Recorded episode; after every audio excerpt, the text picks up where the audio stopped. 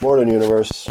It's 7:34 on the 10th of December. 15 more days till somebody I don't think exists had a fake birthday, and we all celebrated it by giving each other presents. But actually, that's not what I got on to talk about. In fact, I find Christmas to be nothing more than a fourth quarter clearing zone for all the corporate big box stores to declutter their inventory with once a year deals like this drill set for $99 that if you're lucky, you won't have to buy and replace next year. That's if you're lucky. Pause. Remember, if the corporations can take an inch from you, they'll take an inch and a 16th. It's the way it works. Just always plan to be getting taken advantage of, and you'll never be disappointed. Can you imagine that? You're like making plans to be taken advantage of. What are you doing this weekend? Well, I don't know yet. I'm going to make some plans to get taken advantage of. Oh, well. Well, if you need some help with that, just let me know. Okay, time for that admission. Didn't we say today on the 10th of December we were going to admit the nerdiest video game that we own? Mine would be a game called Culdcept Saga. Just so you can spell it correctly if you want to go look that sucker up. It's C-U, as in unbelievable, L-D, Cept, C-E-P-T, Culdcept, C-U-L-D, C-E-P-T. Got it? Because there's a saga. One that you could only learn about in the Xbox 360 video game version that I own. Which I think is, by far, the nerdiest video game I own. And on that, I could be wrong, because I've got, some stuff on PlayStation 1 still around. Who knows? I probably have something nerdier than that, but that is a pretty nerdy video game. I mean, it's a card game in video form. How nerdy can that get? Yeah, I hear ya. I should have done this first. But sometimes I don't wake and bake. I mean, sometimes. Rarely. How long do we get to count waking? Because I think that really has a variable. It really has a variable mean something in this particular metric, because we've only been up for like an hour, but is this wake and bake? Okay, I admit it's helping, so my bad. But again, if you still haven't left your bedroom except to let the dog out, pee, and take a shower, then I think this might still qualify for wake and bake.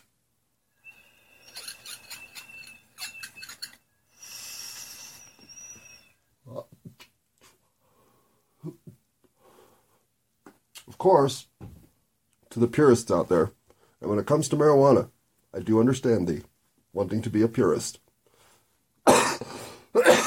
Perhaps as soon as you've rolled out of bed and done anything, you no longer are capable of wake and bake.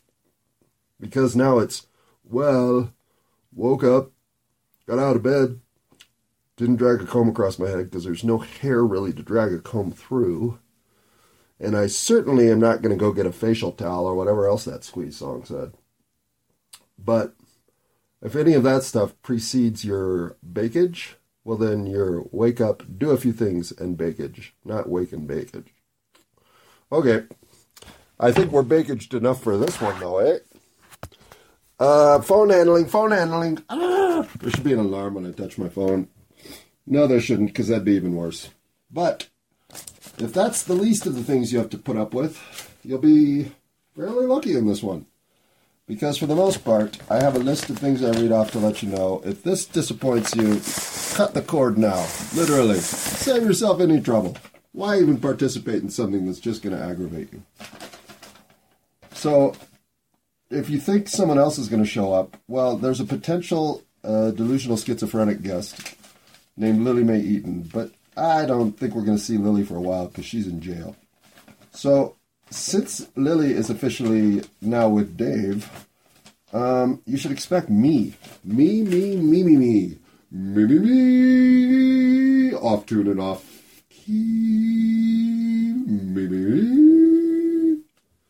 Yeah, me. A lot of me. Annoyingly, a lot of me. Even the me that needs to go blow my nose, like this me. Okay, I put my phone back where I don't think I'm going to touch it again. But I would be a liar if I said I guarantee that, because who the fuck knows? I pick up my phone for, like, Linus reasons, for my security blanket, I guess. I don't even know. My phone and I are going to part ways here soon, so I will, in reflection, be able to tell you all the things about the phone that I was overlooking and taking for granted, because right now I hate my smartphone more than I hate almost anything else in life. And I don't really hate stuff, you know? So my smartphone's kind of on the list next to the cat. That's pretty much the whole list. Well, and dog poop on my shoes. I hate that too.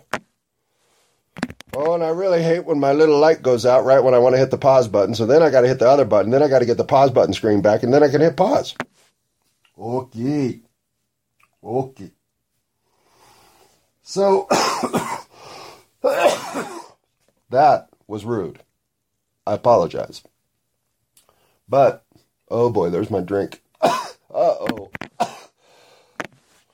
All right, so I had the drink holding the phone in the position that keeps me from touching it. But the drink, being necessary, because I'm coughing, I switched the isopropyl alcohol 91% bottle to hold the phone in place, because nothing is more useful than isopropyl alcohol 91%.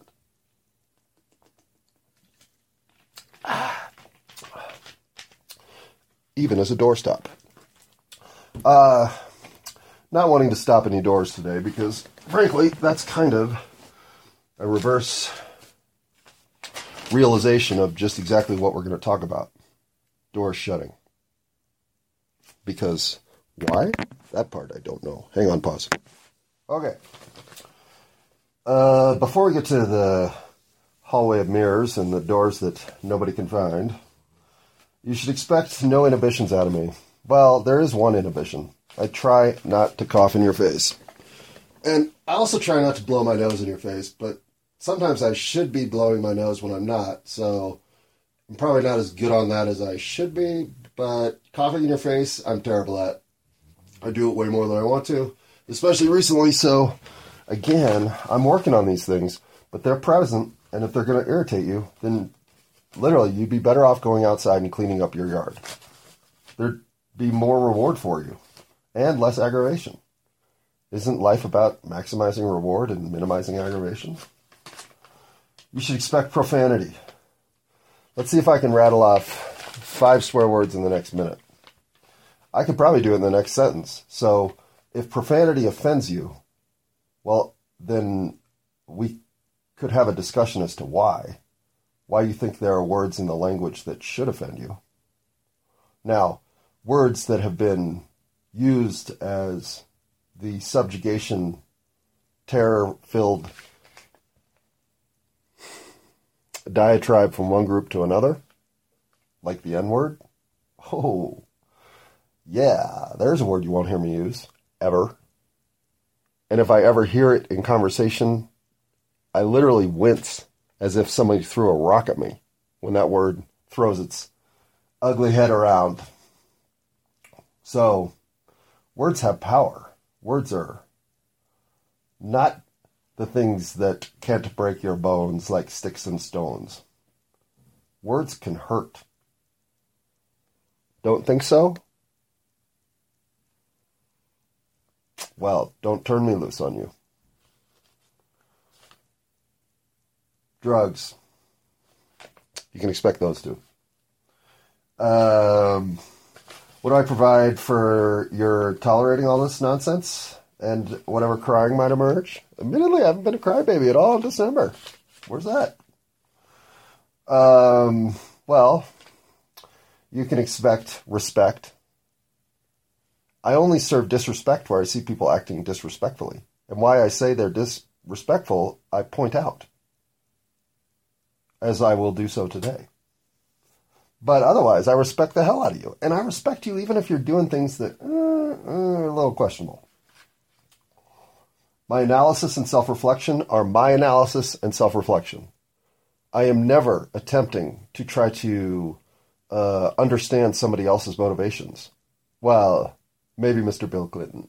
Oh, boy. Billy. But other than Bill Clinton, maybe a little bit Trump. I mean, that dude has me vexed. But I'm not here to unwind you. I'm here to unwind me. Trust me, that's a full-time fucking job. Just like it is to do for yourself. And because I have to do this as a full-time job, of course I bring a good attitude. You have to bring a good attitude. Otherwise, what the hell are you doing life for?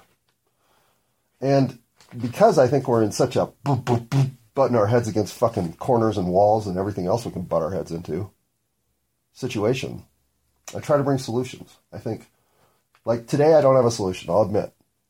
But I don't understand what the problem is. Why is this not flowing with the regularity that I would assume it had been my whole life? To find out that it's, in fact, being manipulated, stopped up, and rerouted? Disappointing. So, what can we do to break that down? Well, we can unwind the power structure that thinks for whatever reason they have to go into protection mode and turtle up with information as if they want to just stop all further insight and investigation into exactly our placement here in this cosmic situation. If all the questions have been answered, then yeah, I'll kick back, watch the stars, and look for meteors with you. But until I have a feeling that I know what I'm talking about is right and not wrong, well then, I'm out to find truth. And to me, the biggest stumbling block toward truth is those powers that be. The ones who have gained the most in the current circumstance by leveraging that which is against that which they do not want to unwind or change for the better. I'll give you a big example of that, the oil industry. We all know oil is not the future energy of humanity. That is a known truism today. What are we doing about it? Very little. That's my point. Why are we doing very little? Because those in power, and that is an enormous amount of power to control the energy of the planet, they do not want to see their role in that said power slip away, devolve, upended, overthrown, revolted against. And yet that's what they ask for when they won't accommodate new strains of energetic thought about how we can do things to best maximize our place in the universe harmonically, instead of by drilling into the ground and sucking out whatever last bit of energy we can get from Mother Earth. As a resource, that's a very basic one. As we advance in society's claims toward ascension, oil doesn't come with us. So whatever attempt to hold us in the oil industry is being made is an attempt to suppress and retard our advancement. Now, that's just one example. The best example, and perhaps the worst example, is knowledge. That which is the story of our agreed upon emergence here in this reality.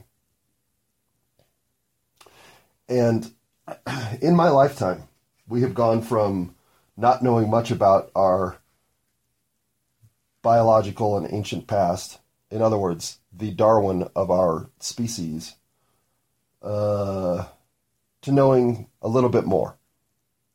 But what's weird is how that narrative is shaky as a motherfucker if you go looking at it.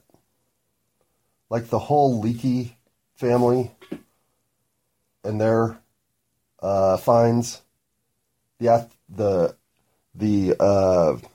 Piltdown man. I mean, this reeks of British pompous narrative creation. It's like that question, why didn't we find any dinosaur bones till the 1850s? How can one species transform into another? Are humans about to spontaneously change into giants?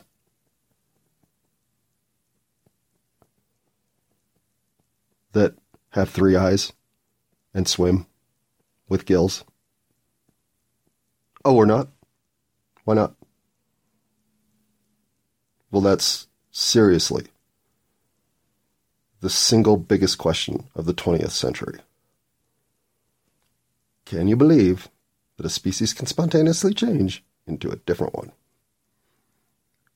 Let's make bears whales, and we'll all be happy. Oh no, not even Darwin could include that in his thesis. He knew that was stupid. Okay, so, whoa. I'm way off in the origin of species here, which is all bullshit, by the way. And yet, and I'm not a religious dude.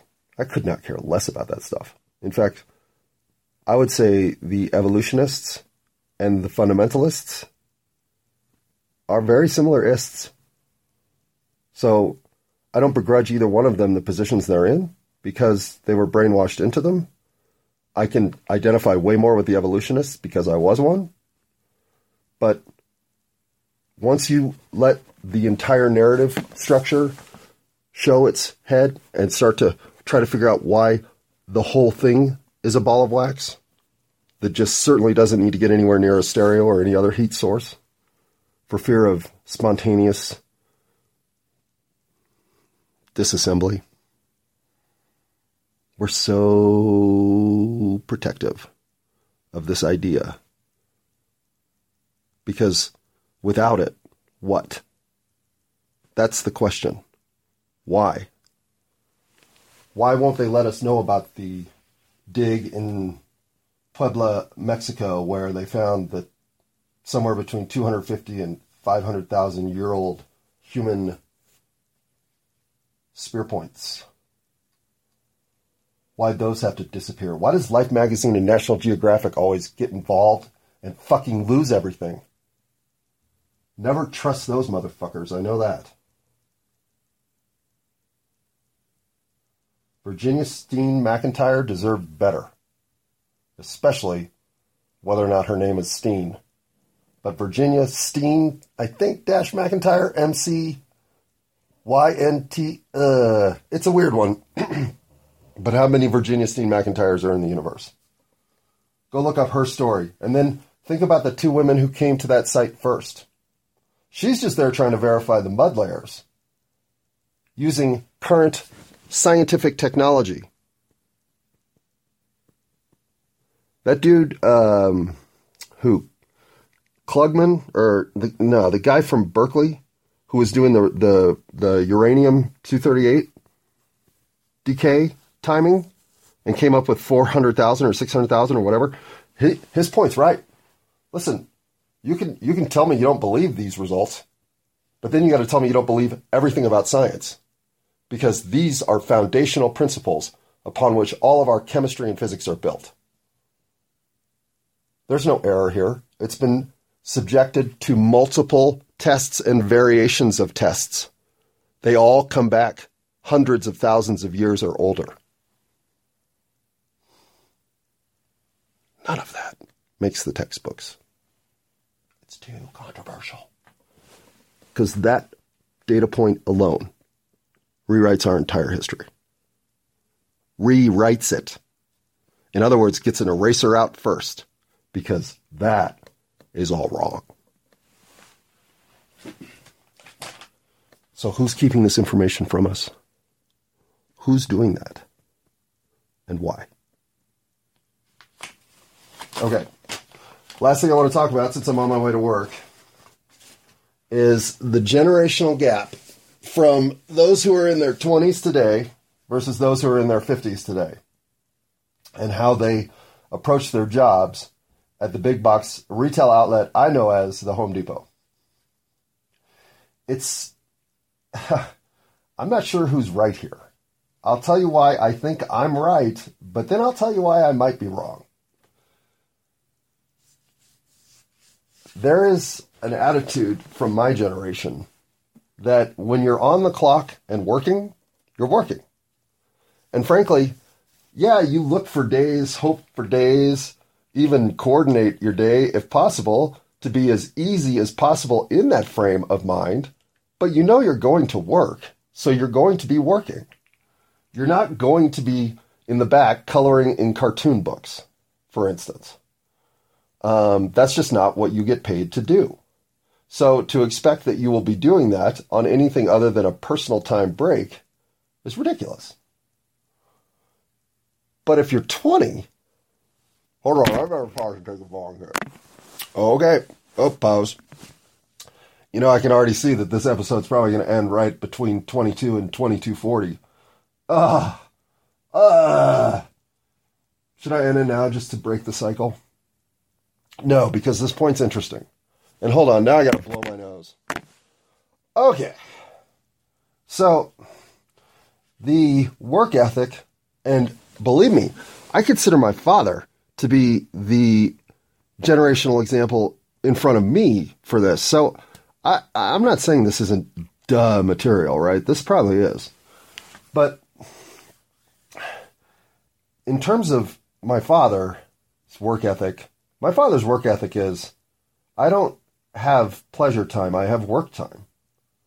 And I don't take pleasure time if there's any work to do whatsoever. So there's no taking a break, there's no taking a week off to do anything. There's not even recuperative time for injuries. There's just get up and start working. So my generation thought, well, fuck that. I mean, yeah, we have our obligation to our career, our work, our life, but we have work-life balance. That was our little cliche. We developed work-life balance. We're not going to overwork. We're not going to spend 27 years never seeing our kids. We're going to work-life balance. Well, then came the generation that thought, okay, work-life balance, people, but what work are you doing? It's so unfulfilling and retarded. Sorry, that's a terrible use of retarded. It's so unfulfilling and ridiculously beneath what you could be doing with your life if you chose to do something of value. We just don't put any value on that work. We see that work as that which you have to do to keep your lights on so you can play with your Nintendo Wii or whatever Nintendo you're playing with these days, right? So if you see your job as literally the low-level work that is available to you at this minute to maintain the lights in your house, then your obligation to work is zero. But the bigger change between my generation and this one was the corporation saying, and we don't really care about you enough to care if you are here for 5 years, 5 months, or 25 years. It's really all the same to us. In fact, we're doing everything we can to turn you into plug-and-play employee structure that we don't have to even think about. We just look at the metrics and know exactly how you're going to perform because we've de-individualized the job to that point. We just need bodies that can follow directions on a phone. Are you a body that can follow directions on a phone? Well, you are 22. That should make you one, right? Okay, 21, 23. Oh, that would have been perfect. But I'm not ending another one with right.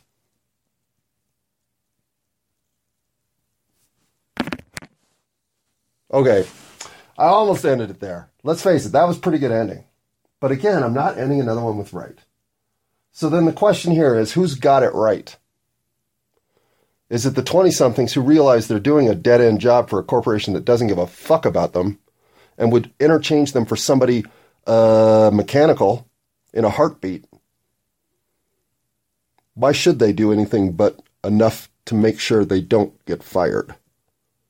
What else are they being given from their corporate structure employer anyhow?